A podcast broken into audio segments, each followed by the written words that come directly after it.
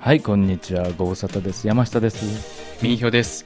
今週もよろしくお願いします。北京は、あまりね、雨は降らないイメージだけど、降るとき激しいね。激しいんです。土砂降りですね。ね。ええで、雷もね、うん激しいですからあねうん。まあ、気をつけた方がいいですね。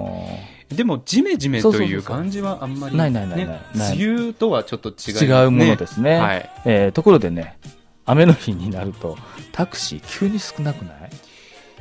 少ないっていうか、全くないですね。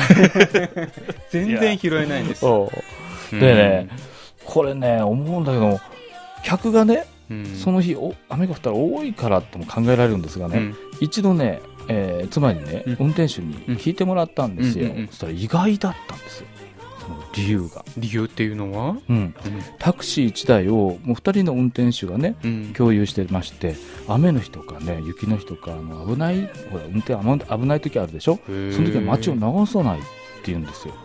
まあこれは壊れたらほら個人負担らしくて、えー大変らしいんですよね。まあそれはまあお客のためっていうかまあ あの個人的な多運転手のためそ あの、タクシーってサービスが一番じゃないですか。まあ、まあそうなんだけどね。